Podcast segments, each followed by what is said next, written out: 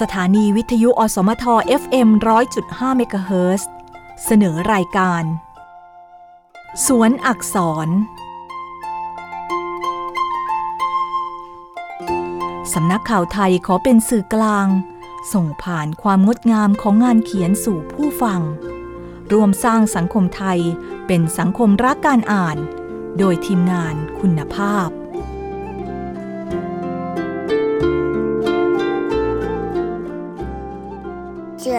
สือ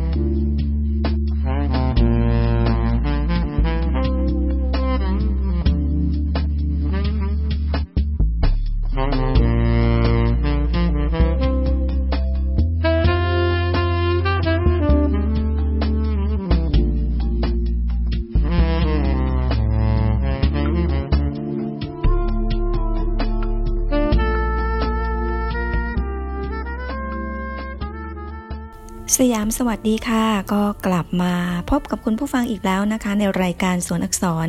ทาง FM 100.5เมกะเฮิร์กรุงเทพมหานคร กับดิฉันเยมินแหวนเครือค่ะ เป็นประจำในทุกวันศุกร์นะคะ เวลาตีสี่ถึงตีห้าอยู่ด้วยกันตรงนี้ที่นี่รายการที่นำสาระดีๆ จากหนังสือแต่ละเล่มแต่ละเรื่อง มาอ่านให้คุณผู้ฟังได้ฟังกันค่ะ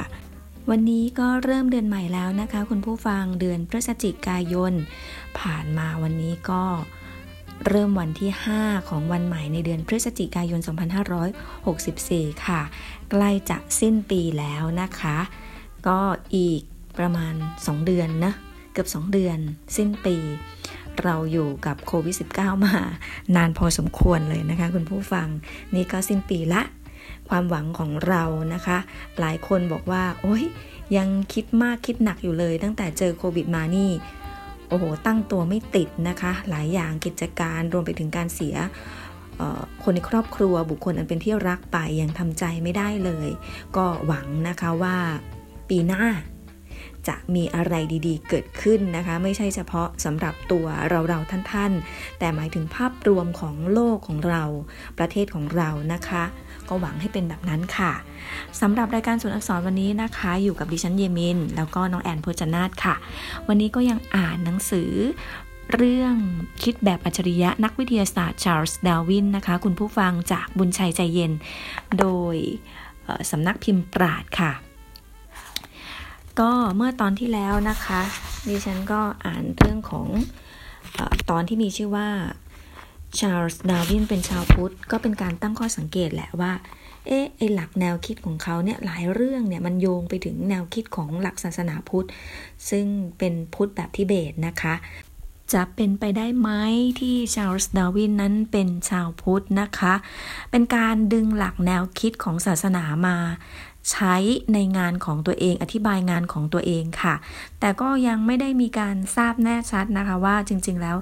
เขานับถือศาสนาพุทธหรือเปล่า หรือว่าจะแค่เริ่มใส่ศรัทธาในบางสิ่งบางอย่าง แล้วก็นำมาปรับนำมาคิดนะคะหรืออาจจะเป็นอีกแง่หนึ่งก็คือคิดเหมือนกัน แต่ไม่ได้นับถือศาสนาพุทธแต่ว่า เขาก็มีแนวคิดที่มันไปตรงกันกับหลักศาสนาพุทธแบบทิเบตค่ะ วันนี้นะคะคุณผู้ฟังก็ต่อเนื่องกันกับตอนที่แล้วนะคะ โยงไปถึงเรื่องศาสนาค่ะ โดยในชื่อตอนที่ว่า คุณเชื่อศาสนาหรือวิทยาศาสตร์อ่าศาสนากับวิทยาศาสตร์นี้อยู่ตรงกันข้ามกันเลยนะคะ ศาสนามาพร้อมกับความเชื่อความศรัทธา แต่ว่าวิทยาศาสตร์มากับความจริงข้อเท็จจริงที่ สามารถหาคำตอบ หาสิ่งต่างๆ มาพิสูจน์หลักความคิดนั้นนะคะ ก็ต้องมีหลักมีเกณฑ์ มีข้อเท็จจริง เราลองมาอ่านกันในตอนนี้กันนะคะว่าผู้เขียนนั้นเขาจะเขียนไว้ว่าอย่างไร กับตอนที่มีชื่อว่า คุณเชื่อศาสนาหรือวิทยาศาสตร์ จะเห็นได้ว่าทัศนะเกี่ยวกับพลวัตของสรรพสิ่ง หรือว่าการมองระบบสิ่งมีชีวิตจะต้องมีการเคลื่อนไหวอยู่ตลอดเวลา ดังที่กล่าวจะถึงนี้นะคะ ก็ก่อให้เกิดการมองโลกแบบใหม่ที่มองว่าสรรพสิ่งจะต้องมีการเปลี่ยนแปลงตามสภาพสิ่งแวดล้อมที่อยู่รอบตัวเสมอ ระบบของสิ่งมีชีวิตปรากฏดังที่เห็นในขณะนี้ เป็นผลมาจากการเปลี่ยนแปลงเรื่อยมา นับแต่อดีตหลายพันหลายหมื่นปี จนทำให้รูปลักษณ์ของสิ่งมีชีวิตแต่ละชนิด มีลักษณะ เป็นเช่นนี้และจะต้องมีการเปลี่ยนแปลง ต่อไปอย่างไม่หยุดยัง้ง และแนวทัศนะนี้เองนะคะคุณผู้ฟัง ก็ได้กลายเป็นชนวนที่ก่อให้เกิดการค้นคว้าของนักวิชาการในแขนงต่างๆ เพื่อร่วมกันศึกษาถึงกระบวนการเปลี่ยนแปลงของสิ่งมีชีวิต หรือจะกล่าวโดยย่อคือแนวความคิดเรื่องวิวัฒนาการก็เริ่มบังเกิดขึ้นอย่างจริงจัง แล้วก็เป็นหลักตรงตามทิศทางของวิทยาศาสตร์สมัยใหม่ ในยุคเดียวกันนี้การค้นคว้าทางโบราณคดีด้วยการขุดค้นหาซากวัตถุเครื่องไม้เครื่องมือ ซากกระดูกของผู้คนที่มีชีวิตในอดีตนำมาพิสูจน์ได้ เริ่มต้นอย่างจริงจัง โดยนักโบราณคดีได้ออกสำรวจตามถ้ำตามลุ่มน้ำและโบราณสถานของแหล่งอารยธรรมสำคัญทั่วโลก ตลอดจนขุดค้นหลักฐานที่อยู่ใต้ดิน ซึ่งความรู้ใหม่ที่ได้รับ ก็ได้สร้างความตื่นเต้นให้กับ แวดวงวิชาการเป็นอย่างมากเลยทีเดียว เพราะได้มีการนำข้อมูลที่ค้นพบมาปฏิติดประต่อกัน เป็นสายใยแห่งการวิวัฒนาการของสิ่งมีชีวิต ได้เป็นเรื่องเป็นราวอย่างไรก็ตามค่ะ สิ่งที่มืดมนและไม่กระจ่างชัดก็ยังมีอยู่อีกมากมาย ซึ่งจะต้องการความพยายามและการค้นคว้าหาข้อมูล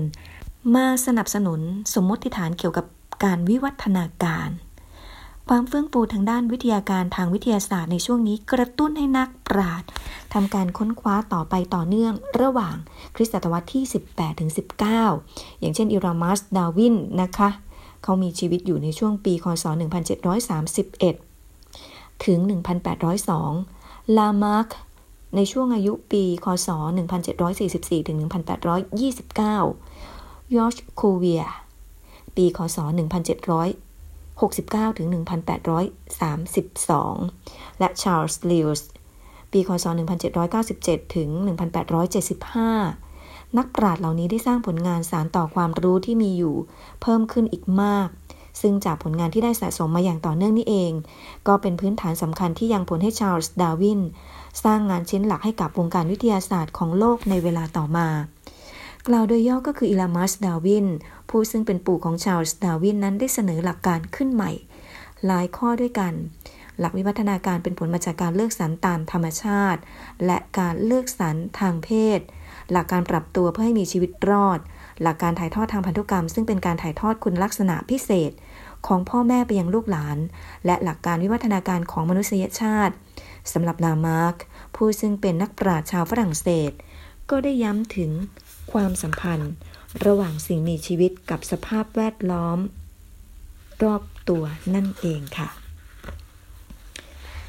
มาตอนต่อไปเลยนะคะคุณผู้ฟัง ตอนต่อไปที่มีชื่อว่าชาร์ลส์ดาวินกับทฤษฎีวิวัฒนาการค่ะชาร์ลส์ดาวินเป็นคนสนใจใฝ่รู้เกี่ยวกับพืชสัตว์ และธรรมชาติรอบตัวทำให้ มีผู้เห็นแววความเป็นนักธรรมชาติวิทยาในตัวดาวิน แล้วก็ชักชวนให้เขาร่วมเดินทางไปกับเรือหลวงบีเกิลในฐานะนักธรรมชาติวิทยา ซึ่งเป็นการเดินทางรอบโลก โดยใช้เวลาทั้งสิ้นเกือบ 5 ปีนะคะ ก็ประมาณ 57 เดือนในระหว่างนั้นเขาก็พบเห็นค่ะความหลากหลายในธรรมชาติ มีการบันทึกสิ่งเหล่านั้นเอาไว้ทั้งหมด ดาวินวิเคราะห์ข้อมูลจากสิ่งที่เขาพบเห็นแล้วก็บันทึกไว้ จนได้ข้อสันนิษฐานว่าสิ่งมีชีวิตแต่ละชนิด มีลักษณะแตกต่างกันไปตามถิ่นที่อยู่อาศัย ซึ่งธรรมชาติมีอิทธิพลต่อการปรับตัว เพื่อความอยู่รอดของสิ่งมีชีวิตเหล่านั้น สิ่งมีชีวิตชนิดไหนที่ปรับตัวเข้ากับสิ่งแวดล้อมได้ ก็จะมีโอกาสที่จะอยู่ต่อไปนั่นเองค่ะ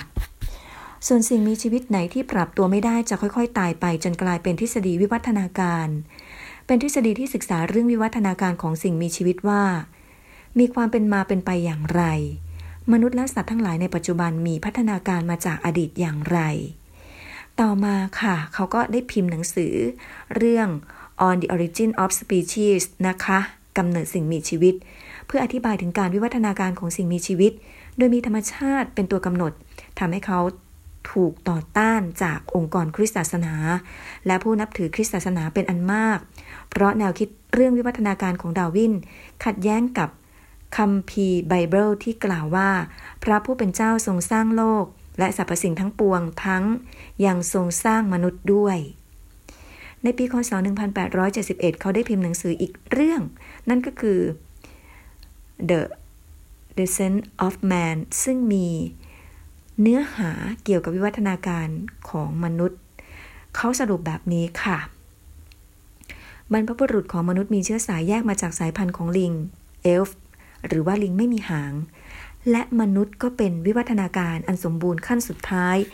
วิวัฒนาการของสิ่งมีชีวิต ในหนังสือเล่มเดียวกันนี้เขาได้อธิบายเรื่องวิวัฒนาการของมนุษย์ แล้วก็ให้ความสำคัญกับเรื่องการคัดเลือกทางเพศ กล่าวคือมนุษย์จะสร้างทายาททางเพศ เพื่อจับคู่กับเพศอื่น และผสมพันธุ์เพื่อสืบลูกสืบหลาน เขาอธิบายแบบนี้ค่ะ บอกว่า ความฉลาดของมนุษย์เป็นการคัดเลือกตามธรรมชาติ ความฉลาดทำให้มนุษย์มีศีลธรรม หัวใจของศีลธรรมคือเรื่องของการเห็นอกเห็นใจผู้อื่น หมายถึงการอุทิศตนทำความดีเพื่อผู้อื่น ดาวินอธิบายว่าการเห็นอกเห็นใจผู้อื่น จะเริ่มจากคนในกลุ่ม เมื่อมนุษย์มีพัฒนาขึ้น มนุษย์จะเห็นใจคนอื่นที่อยู่นอกกลุ่ม จากนั้นผลงานของดาวินก็ได้รับการตีพิมพ์อย่างต่อเนื่องนะคะ ก็ออกมาอีกหลายเรื่องด้วยกันอย่างเช่น การแสดงออกทางอารมณ์ แล้วก็ความรู้สึกของมนุษย์และสัตว์ การสืบพันธุ์ของพืช พฤติกรรมของหนอนเป็นต้นค่ะ อืมจบไปแล้วนะคะ ตอนนี้สองตอนที่แล้วก็สั้นๆ เนาะมาตอนใหม่เลยค่ะ นักวิวัฒนาการชาวฝรั่งเศส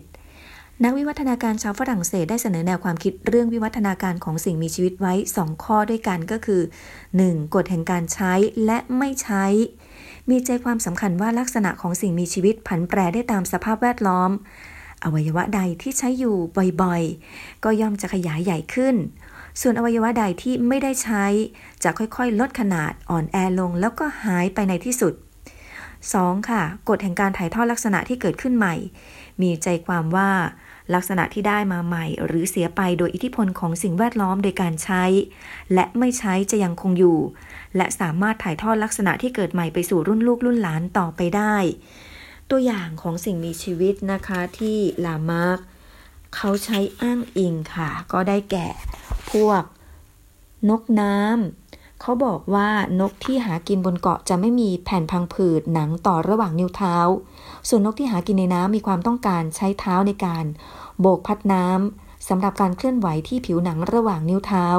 จึงขยายต่อกันเป็นแผ่น และลักษณะนี้ถ่ายทอดสู่รุ่นลูกรุ่นหลานยีราฟซึ่งในปัจจุบันมีคอยาว ลามาร์กได้อธิบายว่ายีราฟในอดีตนั้นคอสั้นกว่าปัจจุบัน จากหลักฐานซากดึกดำบรรพ์แต่ก็ได้มีการฝึก ฝนในการยืดคอเพื่อพยายามกินใบไม้จากที่สูงสูงทำให้คอยาวขึ้น การที่ต้องขย่งเท้ายืดคอทำให้ยีราฟนั้นขายาวขึ้น โดยลักษณะที่มีคอยาวขึ้น ขายาวขึ้นนี้ ถ่ายทอดมาสู่ยีราฟรุ่นต่อมาค่ะ สัตว์จำพวกงูซึ่งไม่มีขาปรากฏให้เห็น แต่ว่าโครงกระดูกยังมีซากขาเหลือติดอยู่ ซึ่งลามาร์กอธิบายว่า งูอาศัยในสิ่งแวดล้อมที่เป็นพงหญ้ารกทึบ การเลื้อยไปทำให้ลำตัวยาว ส่วนขาไม่ได้ใช้ จึงค่อยๆ ลดขนาดเล็กลงแล้วก็หายไป ลักษณะนี้ถ่ายทอดไปสู่งูรุ่นต่อๆมาจึงไม่มีขานั่นเองค่ะ การทดลองเพื่อสนับสนุนความคิดของลามาร์กในเรื่องของกฎแห่งการใช้และไม่ใช้นั้น พอจะมีตัวอย่างสนับสนุนอย่างเช่น การฝึกฝนกล้ามเนื้อ จะทำให้กล้ามเนื้อมีขนาดใหญ่โตขึ้นมาได้ อย่างเช่นนักกล้ามนักเพาะกาย นักกีฬาประเภทต่างๆ นั่นเองค่ะ แต่ว่าสำหรับกฎแห่งการถ่ายทอดลักษณะที่เกิดขึ้นใหม่ ยังไม่มีการทดลองใด ๆ มาสนับสนุนออกัสไวมานเสนอแนวคิดค้านทฤษฎีของลามาร์กเขากล่าวบอกว่าลักษณะที่ถ่ายทอดไปยังลูกหลาน การถ่ายทอดได้จะต้องเกิดจากเซลล์สืบพันธุ์ ไม่ใช่เซลล์จากร่างกาย เขาได้ทดลองตัดหางหนู ตัวผู้และตัวเมียแล้วผสมพันธุ์กันปรากฏว่า ลูกหลานออกมา ก็มีหาง การทดลองนี้ทำติดต่อกันถึง 20 รุ่นของหนู ในรุ่นที่ 21 ก็ยังคงมีหางอยู่ไวส์มานนั้นได้อธิบายบอกว่า เนื่องจากลักษณะที่ตัดหางหนูออกนั้นเป็นการกระทำต่อเซลล์ต่อร่างกาย แต่เซลล์สืบพันธุ์ไม่มีการเปลี่ยนแปลง ลักษณะของหางยาว ซึ่งถูกถ่ายทอดโดยเซลล์สืบพันธุ์ จึงยังคงอยู่นั่นเองค่ะคุณผู้ฟัง อะทีนี้มาตอนที่มีชื่อว่าความสงสัยอันน่ากลัวของดาวิน หนังสือเรื่องกำเนิดของ Species โดยชาร์ลส์ดาวินได้ถูกตีพิมพ์ครั้งแรก เมื่อประมาณ 150 ปีที่ผ่านมา ตอนนั้นเองค่ะที่ทำให้ทฤษฎีวิวัฒนาการได้รับการยอมรับอย่างแพร่หลาย อันที่จริงแล้วคนทั่วไปจะคิดว่าทฤษฎีนี้เป็นความจริงของชีวิตเหมือนเหมือนกับความจริงที่ว่า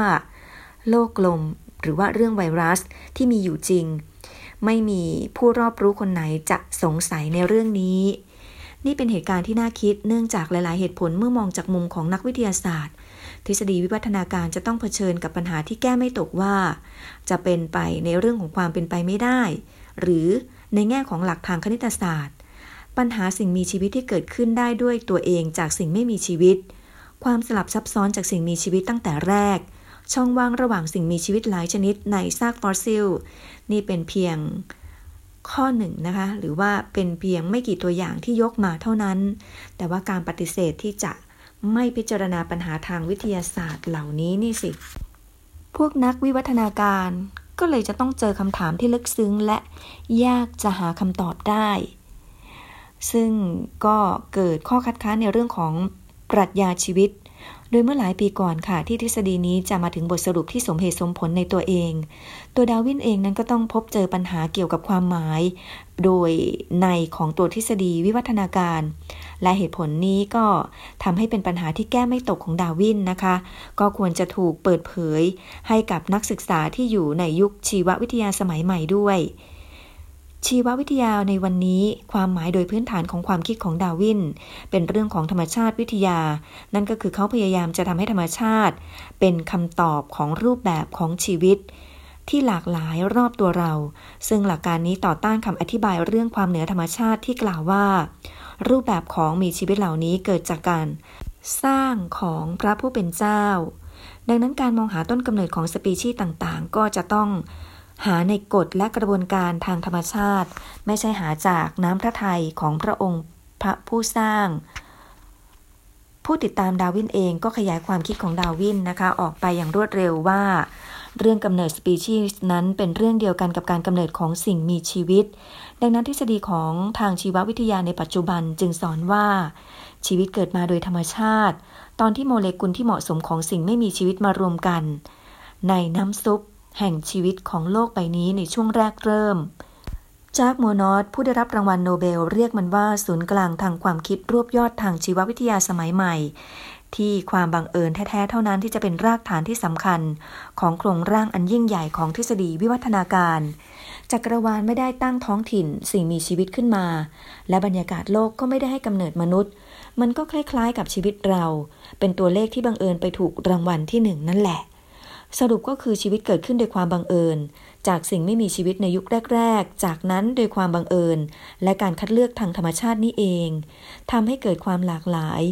และทวีคูณกลายเป็นพืชและสัตว์สปีชีส์ต่างๆ ที่เรารู้จักกันในทุกวันนี้ และจีจีซิมสันซึ่งเป็นผู้นำกลุ่ม ผู้เชื่อทฤษฎีวิวัฒนาการ ได้กล่าวถึงต้นกำเนิดของมนุษย์ไว้สั้นๆว่า มนุษย์เป็นผลจากกระบวนการพัฒนาเปลี่ยนแปลง ของวัตถุที่เกิดขึ้นมาอย่างไม่มีเป้าหมาย ที่ไร้ซึ่งความสนใจในตัวเขา เขาไม่ได้ถูกสร้างอย่างมีแผนงาน เขาเป็นเพียงสภาพหนึ่งของสสารรูปแบบหนึ่งของมีชีวิต เป็นสัตว์ชนิดหนึ่งและเป็นสปีชีส์หนึ่งของลำดับไพรเมตเราเป็นเหมือนญาติสนิท หรือไม่ก็เหมือนกับญาติห่างๆกับสิ่งมีชีวิตทุกอย่าง แล้วก็รวมไปถึงสิ่งที่เป็นวัตถุด้วย เอาละค่ะ มาต่อกันอีกตอนหนึ่งนะคะ ก่อนจะพักเบรกกัน กับชื่อตอนมนุษย์สามารถทำหน้าที่ของตัวเองได้ จุดนี้เองที่ทำให้ความหมายโดยในของทฤษฎีวิวัฒนาการที่กำลังแพร่ขยายทั่วไป เริ่มที่จะกระจ่างขึ้น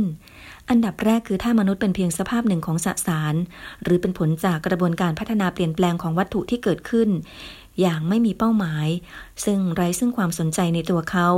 ความมีคุณธรรมและศีลธรรมในมนุษย์ก็คงจะต้องหายไปด้วย ดังนั้นศีลธรรมในใจมนุษย์ตลอดจนการกระท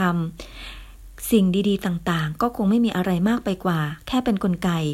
เกิดจากความบังเอิญ แม้แต่ตัวดาวินเองก็ยังตระหนักได้ชัดว่า ถ้าปราศจากพระเจ้าแล้วมนุษย์ก็ไม่จำเป็นจะต้องมีศีลธรรมอะไร แต่ถึงกระนั้นเขาก็แค่สนับสนุนว่ามนุษย์ควรจะทำหน้าที่ของตนต่อไป อย่างไรก็ตามมันไม่มีเหตุผลเพียงพอที่จะสร้างความมีศีลธรรมขึ้นมา บนพื้นฐานที่ลอยอยู่กลางอากาศ และบอกมนุษย์ให้เสแสร้งเป็นว่าศีลธรรมนั้นมีอยู่จริง ทั้งๆทที่มันไม่มี ถ้ามนุษย์เป็นเพียงความบังเอิญของจักรวาลจริง เป้าหมายในชีวิตของมนุษย์ก็ต้องสูญสิ้นไป ความรู้ความสงสัยอันน่ากลัว แม้เราจะมาได้ไกลขนาดนี้แล้ว แต่ก็ยังไม่ถึงจุดที่เป็นปัญหาที่แก้ไม่ตกของดาวิน จริง ๆ แล้วเรายังมีด้านมืดที่รอคอยให้มนุษย์ค้นหา นั่นก็คือมนุษย์ไม่สามารถที่จะไว้ใจได้ แม้แต่ความคิดของตัวเอง เหตุผลนี้ก็เป็นเหมือนภาพลวงตาในตัวของมันเอง เพราะสมองของมนุษย์คืออะไร มันคือสสารก้อนหนึ่งที่เป็นโมเลกุลต่างๆ ที่มารวมตัวกันโดยบังเอิญ แล้วอะไรล่ะคือความคิดของมนุษย์ มันก็เป็นผลผลิตจากการที่โมเลกุลต่างๆ มารวมตัวกันโดยบังเอิญ เหมือนกัน แต่นี่ก็ชัดว่าถ้าความบังเอิญจะสร้างความคิดขึ้นมาได้ มันก็คงเป็นความคิดที่ไร้ความหมายใด ๆคำพูดของคอนเนลิอุสแวนทิลอาจช่วยอธิบายเรื่องแนวคิดนี้ให้ชัดเจนขึ้น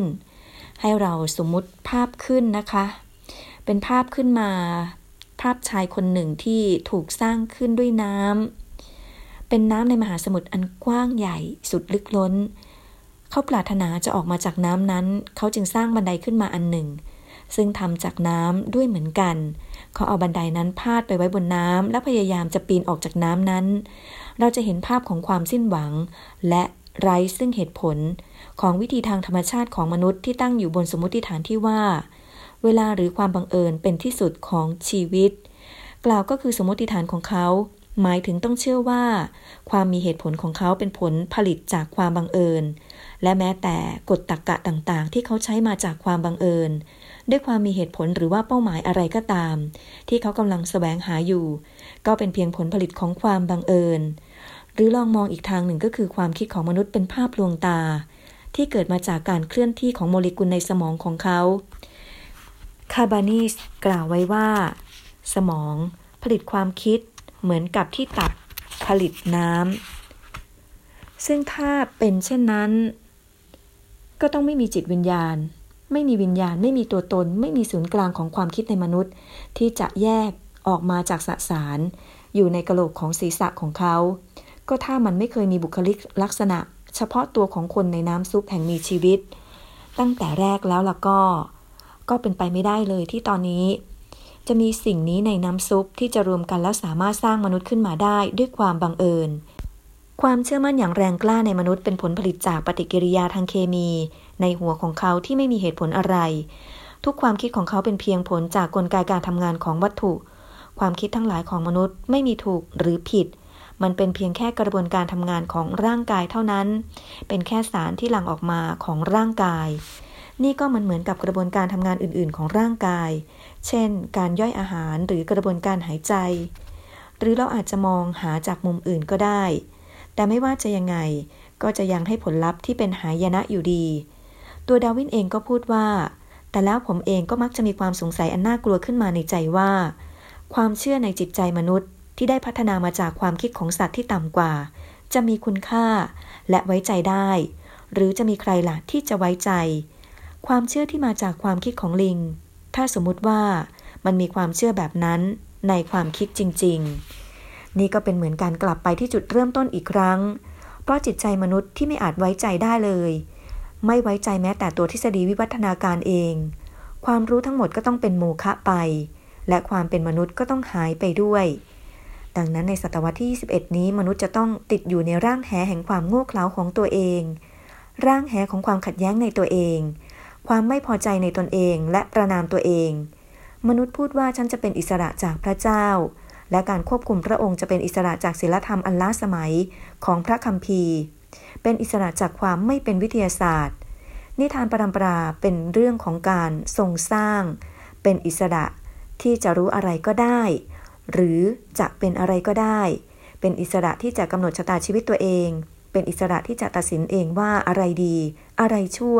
อะไรจริงหรืออะไรเท็จ ดังนั้นการเดินทางของชีวิตมนุษย์ก็เริ่มด้วยความหยิ่ง ความพอใจในตัวเอง มนุษย์ประกาศอิสรภาพของตนจากพระเจ้า เขาไม่ติดหนี้อะไรต่อพระผู้ทรงสร้าง และไม่ได้เป็นหนี้ต่อพระองค์ ผู้ทรงประทานกฎ แต่การเดินทางของมนุษย์กลับจบในแบบที่แตกต่าง มันจบลงด้วยความสงสัยอันน่ากลัว มันจบลงด้วยการกรีดร้อง และความไร้สติ มันจบลงด้วยการกำจัดศีลธรรมอันดีงามทิ้งไป มันจบลงด้วยความทะเยอทะยานที่ถูกบีบคั้น มันจบลงด้วยความเป็นจริงที่ไม่รู้ และไม่อาจรู้ในตัวเอง คนที่น่าจะรู้ทุกสิ่งทุกอย่างดีก็กลายเป็นไม่รู้อะไรเลย คนที่น่าจะปีนขึ้นไปถึงดวงดาวแล้ว กลับพบว่าตัวเองกำลังพุ่งหัวลงมายังเหวลึกมืดมิด ของความบังเอิญซึ่งเป็นที่ที่เขาจากมาอาเจรัชดูนีกล่าวไว้อย่างน่าคิดว่าที่ใดก็ตามที่มนุษย์ยืนกราน ที่จะเป็นอิสระจากพระเจ้า ถึงเขาพูดว่า เขาแค่ปฏิเสธพระเจ้า แต่เขาก็ไม่ได้ปฏิเสธชีวิตหรือเรื่องความสัมพันธ์คุณค่า หรือสังคมวิทยาศาสตร์และศิลปะ อย่างไรก็ตาม เขาจะต้องพบกับความขัดแย้งในนั้นอยู่ดี เพราะมันเป็นไปไม่ได้ที่มนุษย์จะปฏิเสธพระเจ้า แล้วจะยังมีกฎระเบียบ ความยุติธรรม วิทยาศาสตร์ หรืออะไรก็ตามที่แยกจากพระเจ้า เพราะทุกคนที่ไม่เชื่อพระเจ้า ก็ต้องเชื่อ เท่าที่เขาเองมีความยุติธรรมและกฎระเบียบในชีวิตของเขา และก็ต้องยอมเชื่อเท่าที่เขามีชีวิต และชื่นชมยินดีในชีวิตนั้นไม่มีทางหนี ความไม่เชื่อของมนุษย์ที่อยู่ในสมัยนี้เป็นเรื่องที่ให้อภัยไม่ได้ เขารู้ว่าเขาเป็นมากกว่าอนุภาคของสสารที่มีพลังงาน เขารู้ว่าความจริง ความสวยงาม ความมีเหตุผล และศิลธรรม ไม่ใช่แค่ภาพลวงตา เขาไม่สามารถแม้แต่จะใช้ชีวิตแต่ละวัน โดยที่จะไม่ได้เชื่อว่าความรู้นั้นเป็นไปได้ และหน้าที่ก็หลีกเลี่ยงไม่ได้ ดังนั้นมนุษย์ไม่สามารถที่จะมองหาตัวเองโดยไม่เห็นภาพสะท้อนของพระลักษณะของพระเจ้าในชีวิตเขาได้ เขารู้จักพระเจ้าและรู้ถึงการทรงสถิตอยู่ และพระลักษณะของพระองค์ได้ จากการแค่รู้จักตัวเอง แม้ว่าสิ่งเหล่านั้นจะถูกความบาปทำให้เสียหายไป เดี๋ยวช่วงแรกนี้เราพักกันตรงนี้สักครู่นะคะ คุณผู้ฟัง ช่วงหน้ากลับมากับตอนที่มีชื่อว่า ชาร์ลส์ดาวิน นักชีววิทยาในร่างนักเขียนค่ะ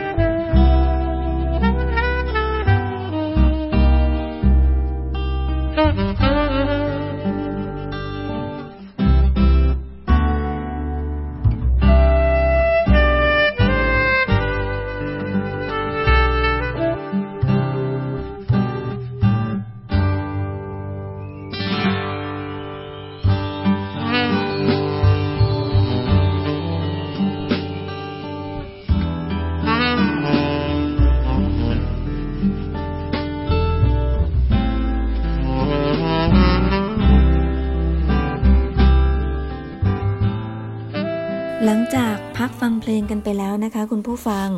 มาช่วงที่สองของรายการสวนอักษรค่ะ กับตอนที่มีชื่อว่าชาร์ลส์ดาวินนักชีววิทยาในร่างนักเขียน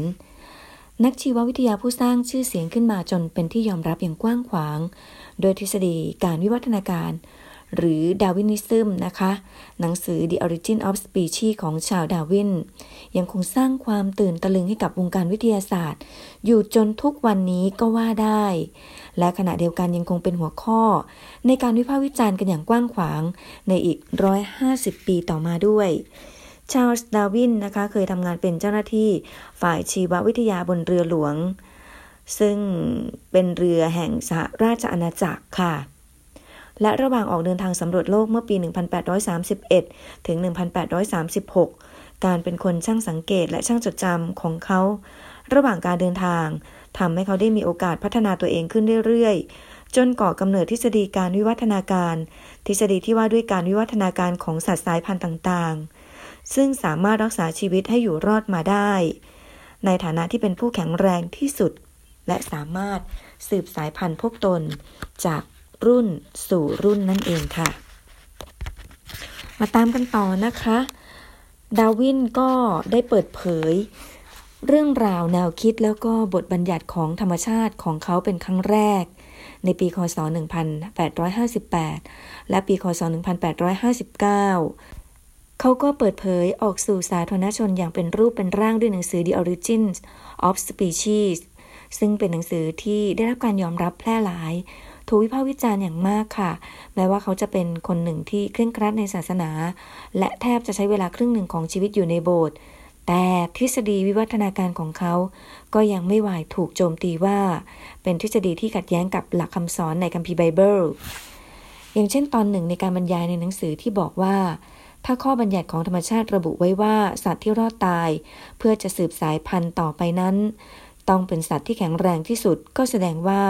ข้อบัญญัติของพฤติกรรมทางเพศ ที่ควรระบุด้วยว่า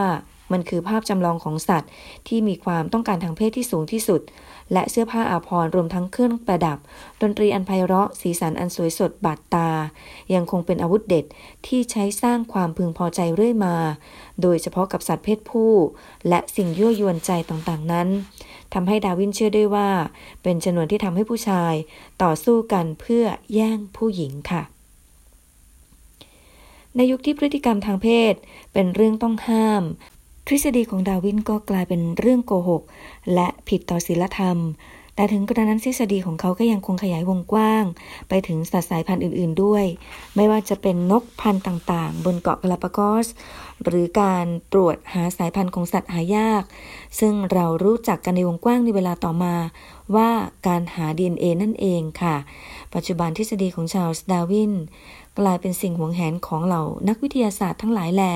และเป็นจุดเริ่มต้นสำหรับการศึกษาเรื่อง วิวัฒนาการทางชีววิทยาสมัยใหม่ แม้จะยังคงมีเสียงวิพากษ์วิจารณ์ จากเหล่าผู้เคร่งศาสนาอยู่บ้าง หนังสือที่กลั่นออกมาจากความสามารถของดาวินยังคงทยอยออกมาเรื่อยๆ นับจากนั้น และหนังสือฉบับเล็กๆ ขนาดพกพาที่สร้างชื่อเสียงที่สุดก็คือ The Descent of Men ในปี 1871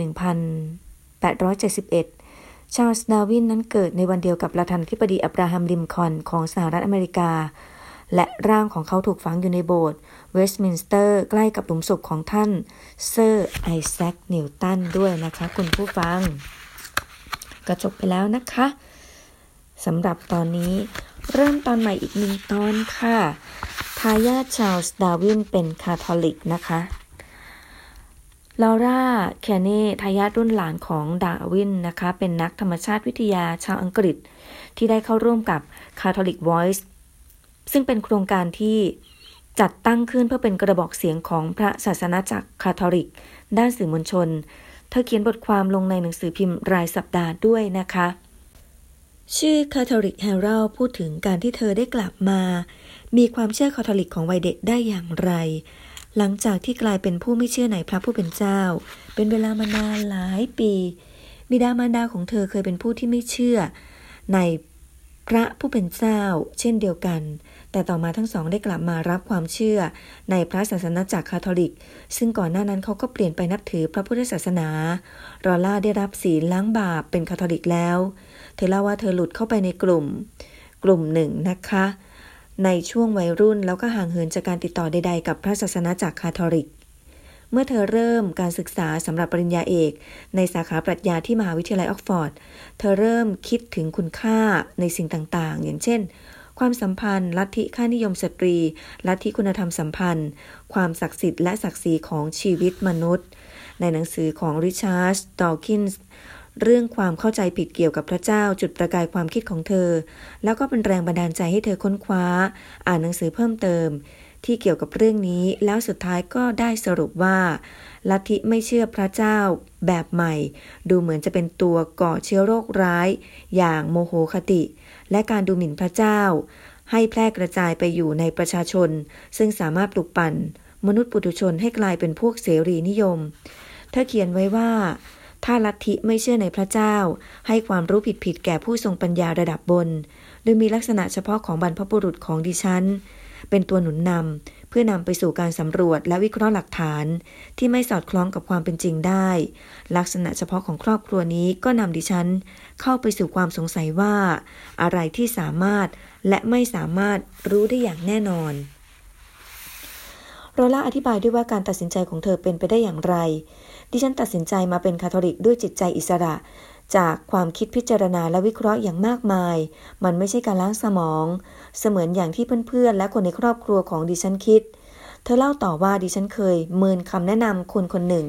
ซึ่งเธอเป็นคนที่เฉลียวฉลาดมากๆ ดังนั้นเมื่อมีคนถามว่าคนในตระกูลดาวินมาเป็นคาทอลิก หรือคำพูดของพวกเขาเป็นสิ่งที่ดิฉันคาดคิดเอาไว้แล้ว รอล่ามาจากครอบครัวอังกฤษที่นับเป็นชนชั้นสูงทางปัญญา ตระกูลครอบครัวนั้นประกอบไปด้วยการ์สตัน เบนส์คีเนสแอนด์ดาร์วินส์สมาชิกในครอบครัวในศตวรรษที่ 17 ก็มี เอฟาจอห์นเคนเนสพระสงฆ์คณะเยซูอิต ผู้เขียนหนังสือการโน้มน้าวด้วยเหตุผลแก่ทุกคนว่าอะไรที่มาจากศาสนาอย่างเที่ยงแท้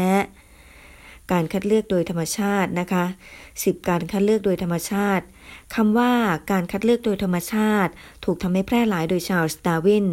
ผู้ตั้งใจให้เทียบได้กับการคัดเลือกโดยมนุษย์ หรือที่ปัจจุบันเรียกว่าการคัดเลือกพันธุ์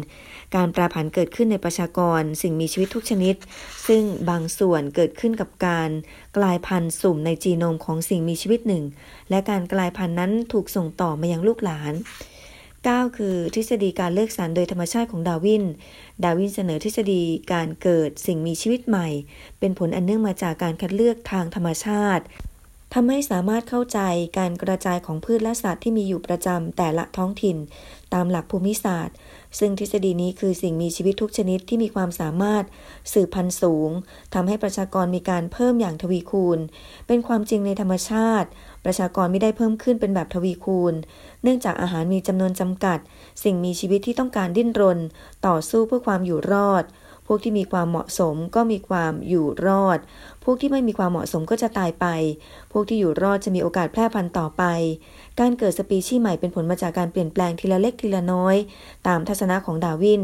กลไกของวิวัฒนาการสภาพแวดล้อม เป็นตัวทำให้เกิดการคัดเลือกทางธรรมชาติขึ้น เพื่อให้ได้ลักษณะที่เหมาะสม แล้วก็มีโอกาสสืบพันธุ์ต่อไปนั่นเองค่ะ 8. การเดินทางกับเรือบีเกิลการเดินทางเริ่มขึ้นเมื่อ 27 ธันวาคม คศ 1831 ใช้เวลาเดินทางรวมทั้งสิ้น 5 ปี ขณะที่เรือหลวงบีเกิลทำการสำรวจ และทำแผนที่ชายฝั่งอเมริกาใต้ ดาวินใช้เวลาส่วนใหญ่ อยู่บนฝั่งเพื่อสำรวจด้านธรณีวิทยา และเก็บสะสมตัวอย่างสำหรับการศึกษาประวัติศาสตร์ สมดังที่ฟิตซ์รอยตั้งใจไว้ ดาวินค่อนข้างเชี่ยวชาญด้านธรณีวิทยารวมถึง การสะสมเต่าทองและการผ่าตัดศึกษาสัตว์ทะเล แต่ในสาขาอื่นๆ เขาแทบไม่รู้อะไรเลย เขาเก็บตัวอย่างนะคะสะสมไปเรื่อยๆ ส่งต่อไปให้ผู้เชี่ยวชาญตรวจสอบ เขาได้คนพบครั้งใหญ่ก็คือกระดูกฟอสซิลของสัตว์เลี้ยงลูกด้วยนมขนาดใหญ่ ที่สูญพันธุ์ไปแล้วในหุบเขา ข้างกันกับเปลือกหอยใหม่ ๆซึ่งบ่งชี้ว่าเป็นการสูญพันธุ์เมื่อไม่นานมานี้ โดยไม่มีร่องรอยการเปลี่ยนแปลงของภูมิอากาศ หรือหายนะภัยใด ๆ เขาแยกแยะว่าซากสัตว์นั้น เป็นอย่างไรนะคะ โดยดูจากกระดูกฟันแล้วก็ความสัมพันธ์ของโครงกระดูก ซึ่งในตอนแรกนะคะ เขาก็คิดเหมือนกันว่าเป็นโครงกระดูกที่อยู่ในท้องถิ่นนะคะ ซึ่งมีขนาดยักษ์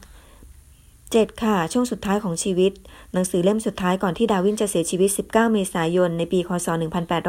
1882 ศพของเขาถูกฝังอยู่ที่วิหารเวสต์มินสเตอร์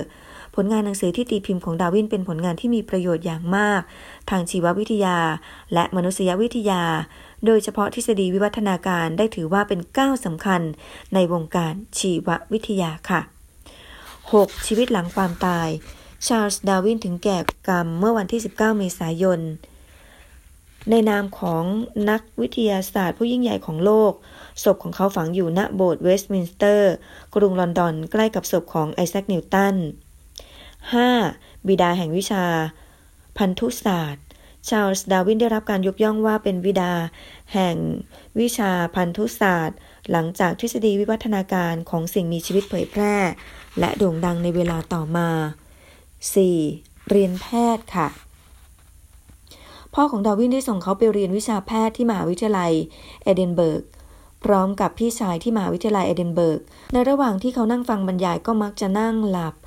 หรือไม่ก็เหม่อลอยออกไปนอกหน้าต่าง อีกทั้งเขายังกลัวว่าการผ่าตัดศพนะคะ เขากลัวเรื่องการผ่าตัดศพด้วยทั้งทั้งที่ไม่น่าจะกลัวนะ คนอย่างดาวินทำให้ดาวินนั้นเรียนได้เพียงแค่สองปี ก็ต้องลาออกจากมหาวิทยาลัย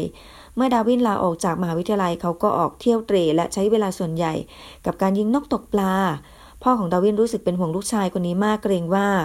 เขานั้นจะอยู่ในสังคมภายนอกได้อย่างยากลำบาก เพราะไม่มีความรู้พอที่จะประกอบอาชีพได้ ดังนั้นพ่อก็เลยส่งดาวินไปเรียนต่อวิชาเกี่ยวกับศาสนา ซึ่งดาวินก็ไม่ได้ปฏิเสธนะคะแต่ก่อนจะเรียนศาสนาก็ต้อง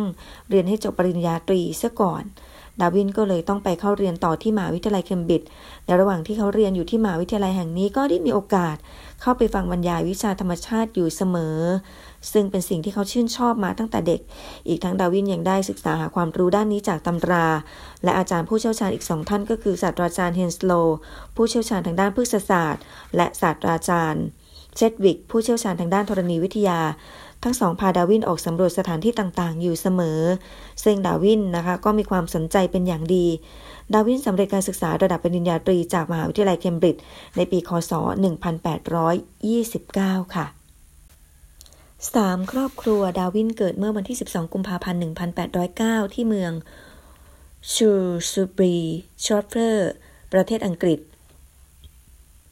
เขาอยู่ในฐานะครอบครัวที่มั่งคั่งมีชื่อเสียงมากที่สุดครอบครัวหนึ่ง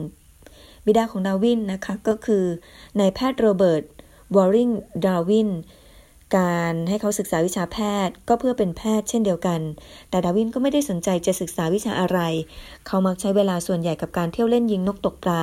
ไล่จับแมลงชนิดต่างๆ เพื่อสะสม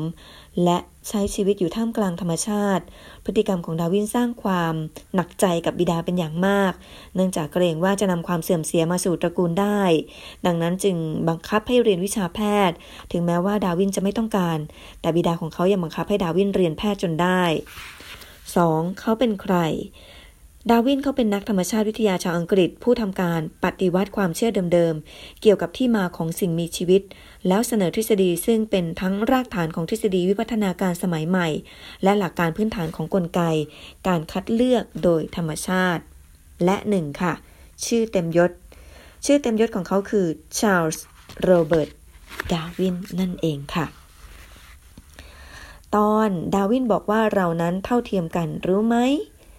วิวัฒนาการอธิบายสิ่งกำเนิดนะคะ เรื่องของการกำเนิดสิ่งมีชีวิต การคัดเลือกพันธุ์โดยธรรมชาติ ไม่ใช่เกิดจากการกระทำของพระเจ้า มีสิ่งมีชีวิตทุกชนิดที่มีจุดกำเนิดร่วมกันไม่แบ่งแยก เท่าเทียมเสมอภาค ไม่ว่าจะเป็นมนุษย์หรือสัตว์ทำให้มีผลต่อสิทธิมนุษยชนชั้นวรรณะ รวมถึงโครงสร้างของสังคมในภายหลัง นอกจากนี้ยังครอบคลุมกว้างขวางว่ากว่าทฤษฎีของลามาร์กที่มีผลต่อการปฏิวัติฝรั่งเศส เขาเขียนมาลงในหนังสือ The Origin of Species หนังสือนี้อธิบายแล้วก็ให้คำตอบ ซึ่งขัดแย้งกับคำสอนของศาสนาอย่างรุนแรง ดาวินไม่ยอมตีพิมพ์ทฤษฎีวิวัฒนาการให้ชาวบ้านรู้ว่าในทันทีเขาแค่เขียนออกมาเฉยๆนะคะ เขาเก็บความลับนี้เอาไว้อยู่กับตัวถึง 20 ปีเลยทีเดียว ทำไมดาวินทำเช่นนั้นล่ะ ดาวินได้บอกไว้ว่าเขาได้นึกไปถึงปฏิกิริยาของคนในสังคมวาติกันแล้วทำให้เขาหวาดกลัว เมื่อเวลาผ่านไป 20 ปี ดาวินก็เริ่มเปิดเผยความลับ เกี่ยวกับทฤษฎีวิวัฒนาการให้นักวิชาการบางคนรู้ เหมือนกับการสารภาพของฆาตกรเลยทีเดียว เขาหวาดกลัวที่จะบอกคนอื่นในสิ่งที่เขาค้นพบ ผลงานของเขานะคะ แต่ก็ปรากฏว่าเขาได้รับแรงผลักดันจากนักวิทยาการเหล่านั้น ให้ตีพิมพ์ มากกว่าเดิม ก็คนมันกลัวนะเรื่องของทฤษฎีวิวัฒนาการ ทฤษฎีแห่งความเสมอภาคเท่าเทียม แต่ว่าในที่สุดแล้วทฤษฎีวิวัฒนาการก็ถูกตีพิมพ์ขึ้น ในวันที่ 24 พฤศจิกายน 1859 ในหนังสือ The Origin of Species by Means of Natural Selection ราคาเพียง 15 ชิลลิงส์ ซึ่งเป็นหนังสือที่มีผลงานต่อการวิจัยเกือบทั้งหมด ทางชีววิทยาปัจจุบันโดยไม่มีใครล้มล้างได้ ระเอกของเราได้ทำเรื่องใหญ่ เข้าให้แล้วแล้วก็ได้ตีพิมพ์ เกี่ยวข้องกับการกำเนิดของมนุษย์ว่า ต่ำต้อยเท่ากับสัตว์ พระเจ้าไม่ได้กำหนดเรา แต่ว่าธรรมชาติต่างหากละ่ะ ที่เป็นตัวเลือกให้เรามีชีวิตอยู่ มนุษย์กับสัตว์เท่าเทียมกัน แล้วมนุษย์ต่อมนุษย์ก็เท่าเทียมกัน นี่แหละ เห็นอิทธิพลของลามาร์กแล้วหรือยังแล้วก็มาตอนที่มีชื่อว่าบันทึกท่องรอบโลกของชาลส์ดาวินค่ะ ชาลส์ดาวินเป็นนักวิทยาศาสตร์ชื่อก้องโลกใครๆ ก็ต้องได้ยินชื่อของเขา เพราะเขาเป็นเจ้าของทฤษฎีวัฒนาการ เป็นผู้นำเสนอแนวคิด การคัดสรรโดยธรรมชาติ การสังเกตสิ่งมีชีวิตในหมู่เกาะกาลาปากอส โดยได้สะสมความรู้และความคิดขณะล่องเรือรอบโลก เป็นระยะเวลาเกือบ 5 ปี หนังสือบันทึกการเดินทางรอบโลกของดาร์วิน ดาร์วินลงเรือ HMS Beagle เป็นเรือหลวงในสมเด็จพระราชินีอังกฤษ โดยสารไปในฐานะนักประวัติศาสตร์ธรรมชาติ นักธรณีวิทยาสะสมซากฟอสซิล ภารกิจของเรือในคราวนี้ก็เพื่อสำรวจภูมิประเทศในดินแดนต่างๆ ทั่วโลก นับเป็นการเดินเรือที่ยาวนานครั้งที่สองของเรือบีเกิลการเดินทางที่สนุกสนาน ผู้เดินทางคงไม่สนุกเท่าไหร่เพราะว่าเมื่อเกือบ 200 ปีที่ผ่านมา ความสะดวกต่างๆ ไม่มีอาหารการกินนะคะ การเดินเรือก็ต้องใช้พละกำลังความสามารถและประสบการณ์อย่างสูง รู้ซึ้งถึงคำพังเพยที่ว่าคืบก็ทะเลสอกก็ทะเลได้เป็นอย่างดี ช่วงแรกนั้นดาวินวัย 22 ปีต้องทนเมาคลื่นอยู่หลายวันจนกว่าจะชิน จากนั้นก็ได้มีการเล่าประสบการณ์บนเรือที่ล่องเรือไปในทะเล รวมถึงการท่องป่าอย่างสมบุกสมบัน สำรวจภูมิประเทศหลากหลาย พบคนป่าสัตว์พืช สารพัดสุดที่จะจารณัยได้ การเดินทางครั้งนี้เรียกว่าผจญภัยก็ไม่ผิดนะคะ เพราะว่าประสบความยุ่งยากลำบากอยู่มากมาย คณะของเขาออกเดินทางจากชายฝั่งตะวันตกของอังกฤษ แล้วก็แวะที่หมู่เกาะแคนารีในแอฟริกา จากนั้นมุ่งหน้าไปสู่อเมริกาใต้บราซิลดาวินได้ขึ้นฝั่งสำรวจในดินแดนแห่งนี้เป็นเวลานาน ได้เห็นพฤติกรรมของสัตว์นานาชนิดนะคะ แอบแปลมาให้อ่านค่ะ บาเอีย หรือว่าซานซาวาดอร์บราซิล เมื่อวันที่ 29 กุมภาพันธ์นะคะ 1,832 วัน เวลาผ่านไปอย่างน่าสุขใจ อย่างไรก็ตามคำว่าสุขใจยังน้อยไป ที่จะใช้บรรยายความรู้สึกของนักธรรมชาติวิทยา ผู้เพิ่งได้ท่องไปในป่าบราซิล ด้วยตนเองเป็นครั้งแรก แต่เนื้อสิ่งอื่นใดนะคะ ความอุดมสมบูรณ์ไปทั่วพืชพันธุ์ล้วนเติมความชื่นชมแก่ข้าพเจ้าจนเต็มเปี่ยม การผสมผสานระหว่างเสียงกับความเงียบที่ขัดแย้งกัน ได้แทรกอยู่ในพื้นที่ภายใต้ร่มเงาของป่านี้ เสียงกรีดจากแมลงดังมาก จนทำให้ได้ยินถึงเรือที่ทอดสมอณชายฝั่งทะเล ไกลออกไปหลายร้อยหลา กระนั้นมุมหนึ่งในความ ลึกในซอกหลืบของป่าลึกก็ยังปรากฏความเงียบสงัดหลังจากเดินท่องเที่ยวนะคะเดินทางท่องเที่ยว ราวอยู่สามชั่วโมง ข้าพเจ้าก็กลับมาที่จอดเรือ แต่ก่อนจะไปถึงการเผชิญเขต พายุร้อน ข้าพเจ้าพยายามที่จะหาต้นไม้กำบัง ซึ่งหนาทึบพอที่จะหลบฝนตามปกติในอังกฤษ ก็ไม่อาจจะเล็ดลอดผ่านไปได้ นี่เป็นเพียงสองนาที สายฝนน้อยๆก็ไหลลงสู่ลำต้นด้วยฝนที่ตกแรงเช่นนี้เราก็ต้องอาศัยอยู่ใต้ร่มไม้เขียวขจี ในโคนต้นไม้หนาทึบ การเดินทางนั้นชาร์ลส์ดาร์วินเดินทางไปทั่วทั้งดินแดนอเมริกาใต้ โดยเฉพาะตามชายฝั่งทะเลตะวันออกตะวันตก พบชาวอินเดียนแดงที่มีความเป็นอยู่อย่างแร้นแค้นปลายสุดของทวีป ซึ่งมีความหนาวเย็น ต้องกินไขมันจากซากปลาวาฬเน่าประทังชีวิต และมีธรรมเนียมไล่ล่า คนชรานะคะไปจากหมู่บ้าน ด้วยเหตุผลที่ว่า สุนัขยังช่วยจับสัตว์ได้ ดังนั้นคนชรา ในที่นี้เขาก็มองว่า ไม่ได้มีประโยชน์ เมื่อเดินทางไปถึงฝั่งตะวันตกดาวินได้เล่าถึงแผ่นดินใหญ่ แผ่นดินไหวครั้งใหญ่นะคะ ซึ่งเจอคลื่นยักษ์ครั้งใหญ่ด้วย ปัจจุบันก็คือที่เราเรียกกันว่าสึนามินั่นเองอย่างไรก็ตามค่ะจุดเด่นอย่างหนึ่ง ในบันทึกการเดินทางครั้งนี้ก็คือเมื่อดาวินไปแวะหมู่เกาะกาลาปากอส ซึ่งมีเกาะน้อยใหญ่อยู่มากมายนับสิบเกาะ แต่ละเกาะมีสัตว์และพืช เฉพาะตัวมีนกฟินช์ที่มีขนาดและรูปร่าง มีจะงอยปากแตกต่างกัน ตามชนิดของอาหารนะคะ มีทั้งสัตว์นะคะที่เราเรียกมันว่าเจ้าอีกัวน่ามีขนาดใหญ่โต มีสองชนิดคือชนิดบกและชนิดน้ำ มีเต่ากระปากอสกิ้งก่า ดาร์วินได้เห็นลักษณะของความพิลึกพิลั่นนะคะจากการคัดสรรพันธุ์ประจำท้องถิ่นนำไปสู่การคิดทฤษฎีวิวัฒนาการที่เกิดขึ้นมา ในลำดับต่อมานะคะก็ออกจากทวีปอเมริกาใต้มุ่งสู่ตะวันตก ไปหามหาสมุทรแปซิฟิกแวะนิวซีแลนด์ออสเตรเลีย อเมริกาตอนใต้ไปอเมริกาใต้อีกครั้ง ก็วกกลับไปยังอังกฤษเป็นอันสิ้นสุดการเดินทางค่ะ ดิฉันขอข้ามบทมาแล้วกันนะคะ เพราะว่าเห็นว่าอีกนิดเดียวก็ใกล้จะจบหนังสือเล่มนี้แล้วก็เลยอยากจะให้จบตอนไปเลย ก็มาตอนที่มีชื่อว่า 204 ปีชาร์ลส์ดาร์วิน นักธรณีบูรณาการเลยแล้วกันนะคะ คุณผู้ฟัง ย้อนกลับไป 16 มกราคม 1832 ย่างเข้าสู่ปีที่ 23 ค่ะ ชาร์ลส์ดาร์วินเริ่มเดินทางติดตามไปกับเรือหลวงบีเกิลนะคะ ซึ่งเขาก็ไปจอดแวะที่ซานติเอโกหนึ่งในหมู่เกาะเคปเวิร์ดในมหาสมุทรแอตแลนติกธรณีวิทยาณที่นี้มีความโดดเด่นอย่างมากนะคะ การไหลบ่าต่อเนื่องของลาวาได้คลุมพื้นที่ทะเลทำให้เกิดการก่อตัวของเศษหอยปะการัง เศษชิ้นเศษเล็กเศษน้อยนะคะ รวมตัวเป็นหินแข็งสีขาว เพิ่มปริมาณมากขึ้น จนกระทั่งกลายเป็นเกาะ ปัจจุบันค่ะ มีไม่กี่คนที่รู้ว่าชาร์ลส์ดาร์วิน คือนักธรณีวิทยาที่เคยประสบผลสำเร็จมาก่อน ที่จะกลายเป็นนักชีววิทยาที่มีชื่อเสียงจากการเขียนหนังสือกำเนิดชาติพันธุ์ ในปีค.ศ. 1859 แม้ว่าดาร์วินจะไม่ได้ดำเนินแนวทางนักธรณีวิทยามาตั้งแต่ต้น แต่เขาได้ตีพิมพ์ผลงานสำคัญเกี่ยวกับโครงสร้าง การกระจายตัวของแนวปะการัง การสังเกตลักษณะทางธรณีวิทยาของหมู่เกาะภูเขาไฟ และทวีปอเมริกาใต้ ซึ่งผลงานของเขาได้ให้ความรู้และก็มีประโยชน์อย่างมาก ต่อการพัฒนาความคิดในเชิงธรณีวิทยา สำหรับแรงจูงใจนะคะก็มีถ้อยคำเน็บแนมเกี่ยวกับความสำเร็จของดาวิน ในฐานะนักธรณีวิทยาว่า เขามีความรู้มาจากการเรียนการสอน ในวิชาธรณีวิทยาน้อยมาก ๆ เพราะเขาไม่ได้จบธรณีวิทยาโดยตรง ในสมัยที่เขาเป็นนักศึกษาชั้นปีที่ 2มหาวิทยาลัยอดินเบิร์กก่อนหน้าที่เขาจะตัดสินใจหยุดเรียนนะคะ เขาก็ได้เข้าฟังบรรยายของโรเบิร์ต เจมสัน ผู้ซึ่งสนับสนุนแนวคิดในกลุ่มเนปจูนิสต์ของอับราฮัมก็อตต์ลอบ เวอร์เนอร์ ซึ่งสร้างความไม่ประทับใจแก่ดาร์วินเป็นอย่างมากค่ะ แม้ว่าเขาจะไม่ได้จบมาโดยตรง แต่ว่าเขาก็มีความพยายามศึกษาด้วยตัวเองอย่างมุ่งมั่น นับได้ว่าเขาคือนักธรณีวิทยาผู้ยิ่งใหญ่คนหนึ่ง ที่ควรจดจำไปตลอดกาลทฤษฎีวิวัฒนาการของนักวิทยาศาสตร์ที่สำคัญก็ได้แก่ 1. ทฤษฎีของลามาร์กนะคะ 2. ทฤษฎีของชาร์ลส์ดาร์วิน 3. ทฤษฎีของดาร์วินและวอลเลซ ซึ่งไอ้สามทฤษฎีนี่นะคะคุณผู้ฟัง ดิฉันก็นำไปอ้างอิงเวลาทำวิทยานิพนธ์อยู่หลายครั้งเลย ไม่ว่าจะเป็นทฤษฎีลามาร์กทฤษฎีชาร์ลส์ดาร์วิน หรือว่าทฤษฎีของดาวินและวอลเลซนั่นเองนะคะ ถือว่าเป็นคุณูปการทางด้านการศึกษาเป็นอย่างดีนะคะสำหรับ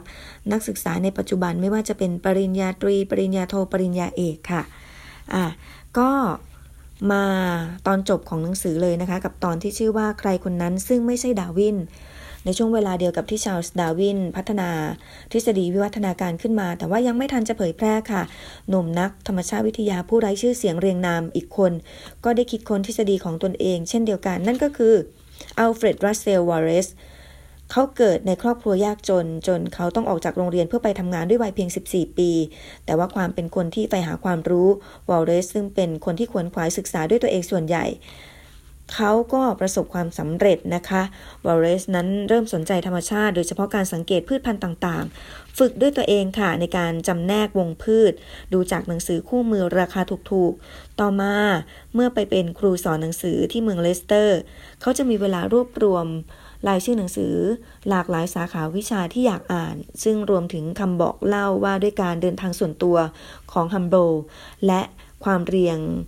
ว่าด้วยหลักการด้านประชากรของมัลทัส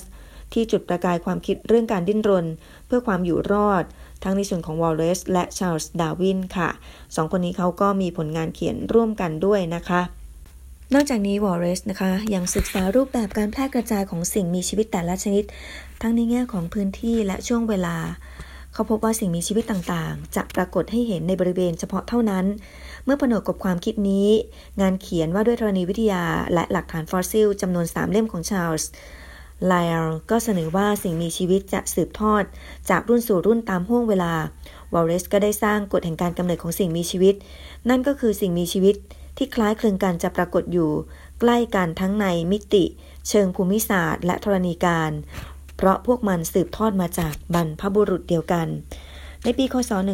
1858 จู่ๆวอลเลซก็จับเอาเงื่อนงำทางชีวภูมิศาสตร์มาเรียงร้อยกับปรากฏการณ์ความแปรผัน ที่พบในชนิดพันธุ์เดียวกัน ความเข้าใจอย่างลึกซึ้งของเมัลทัสในเรื่องของการเติบโตของประชากรอย่างรวดเร็ว เกินกว่าโลกจะรับไหวข้อเท็จจริงที่ว่าอาหารและถิ่นที่อยู่อาศัยมีอย่างจำกัด แม้ในช่วงที่มีอัตราการสืบพันธุ์นะคะ ก็ไม่ได้ถูกจำกัดไปด้วย ท้ายที่สุดลูกหลานของสิ่งมีชีวิตไม่ว่าชนิดใดส่วนใหญ่ก็อยู่ไม่รอด เขาจึงได้ข้อสรุปว่ากลุ่มที่ปรับตัวให้เข้ากับสภาพแวดล้อมได้ดีที่สุดจะอยู่รอด ยิ่งไปกว่านั้นกระบวนการนี้ต้องนำไปสู่การเปลี่ยนแปลง อย่างมีทิศทางในชนิดพันหนึ่งหนึ่งนะคะวอลเลสนั้นรีบส่งต้นฉบับเรื่องนี้ให้ดาวินผู้ซึ่งเขาแลกเปลี่ยนความคิดเห็นเชิงวิทยาศาสตร์ด้วยทางจดหมาย ดาวินเองก็คิดเกี่ยวกับเรื่องนี้มาร่วม 20 ปีแล้ว หากยังไม่ได้เผยแพร่ความคิดนี้ออกไปแล้ว เย็นวันหนึ่งค่ะ ในเดือนของกรกฎาคม ปีเดียวกันผลงานของวอลเลซก็ได้รับการนำเสนอต่อสมาคมเลนเนสพร้อม ๆ กับบทความที่ไม่เคยเผยแพร่ที่ไหนมาก่อนของดาวิน ในฐานะผู้ค้นพบร่วมกันของทั้งสองค่ะ ภายหลังดาวินได้ตีพิมพ์หนังสือกำเนิดแห่งชีวิตหรือว่า On the Origin of Species ซึ่งเขาเขียนอย่างเร่งรีบจากการหายตกตะลึงกับงานเขียนของวอลเลซหนังสือเล่มนี้ได้รับความชื่นชมจากวอลเลซเป็นอย่างมาก เนื่องจากเขาเป็นคนใจกว้าง และพอใจในขีดความสามารถของตัวเอง เขาจึงไม่เคยรู้สึกน้อยเนื้อต่ำใจในเรื่องนี้ และให้การยกย่องดาวินเหนือนักวิทยาศาสตร์ทุกคน ในช่วงเวลาไล่เลี่ยกันวอลเลซก็ได้ส่งงานเขียนอีกชิ้นหนึ่งนะคะ สัตว์ภูมิศาสตร์แห่งกลุ่ม หมู่เกาะมาลายู กลับไปที่ลอนดอน เพื่อตีพิมพ์ในวารสารของสมาคมเลนเนส ซึ่งเขาก็ได้ขยายข้อสังเกตเกี่ยวกับการแพร่กระจายของสัตว์ เพื่อชี้ให้เห็นถึงเขตชีวภูมิศาสตร์ที่แตกต่างกัน 2 เขต ได้แก่เขตอินเดียแล้วก็เขตออสเตรเลียแม้ว่าวอลเลซจะไม่ได้มีชื่อเสียงโด่งดังเหมือนกับดาวิน ผู้คิดค้นทฤษฎีวิวัฒนาการเช่นเดียวกับเขา แต่นั่นก็คงไม่ใช่เรื่องสำคัญสำหรับวอลเลซเพราะว่าเขาได้ให้ความสำคัญเกี่ยวกับความคิด มากกว่าชื่อเสียง นอกจากนี้เขาก็ยังได้ใช้ชีวิตอย่างคุ้มค่า บนเส้นทางชีวิตของตัวเอง ที่ไม่มีเส้นทางไหนเสมอเหมือนนั่นเองค่ะ ดูเวลาก็ไม่พอแล้วนะคะคุณผู้ฟัง ดิฉันคงต้องลาไปก่อน ก็จบหนังสือเรื่องคิดแบบอัจฉริยะนักวิทยาศาสตร์ชาร์ลส์ดาวิน กับหนังสือเล่มนี้ไว้เท่านี้นะคะ คุณผู้ฟังความรู้หลาย ๆ อย่างที่นำมาปัดฝุ่นใหม่หลังจากที่เราเรียนไปช่วงมัธยมนะคะ เรื่องของชีววิทยา เรื่องทฤษฎีของชาร์ลส์ดาวินนั้นดิฉันในบางเรื่องก็เลื่อมๆเลือนๆไปแล้วกลับมาอ่านอีกครั้งหนึ่งก็เหมือนกับการรื้อฟื้นความทรงจำเดิม ๆ สมัยตอนเรียนวิทยาศาสตร์ในช่วงมัธยมค่ะ วันนี้ดิฉันต้องขอขอบพระคุณสำหรับการติดตามเป็นอย่างสูงนะคะ ขอบพระคุณคุณผู้ฟังที่น่ารักเสมอมา ติดตามฟังกันเรื่อยมา แม้ว่าบางคนจะตื่นเช้ามากๆ บางคนอาจจะยังไม่ได้นอนเลย ก็ยังคงติดตามรายการสวนอักษรทาง FM 100.5 ที่นี่แห่งนี้ตี4ถึงตี5วันนี้ลาไปก่อนพร้อมกับน้องแอนพจนาธนะคะ สวัสดีค่ะ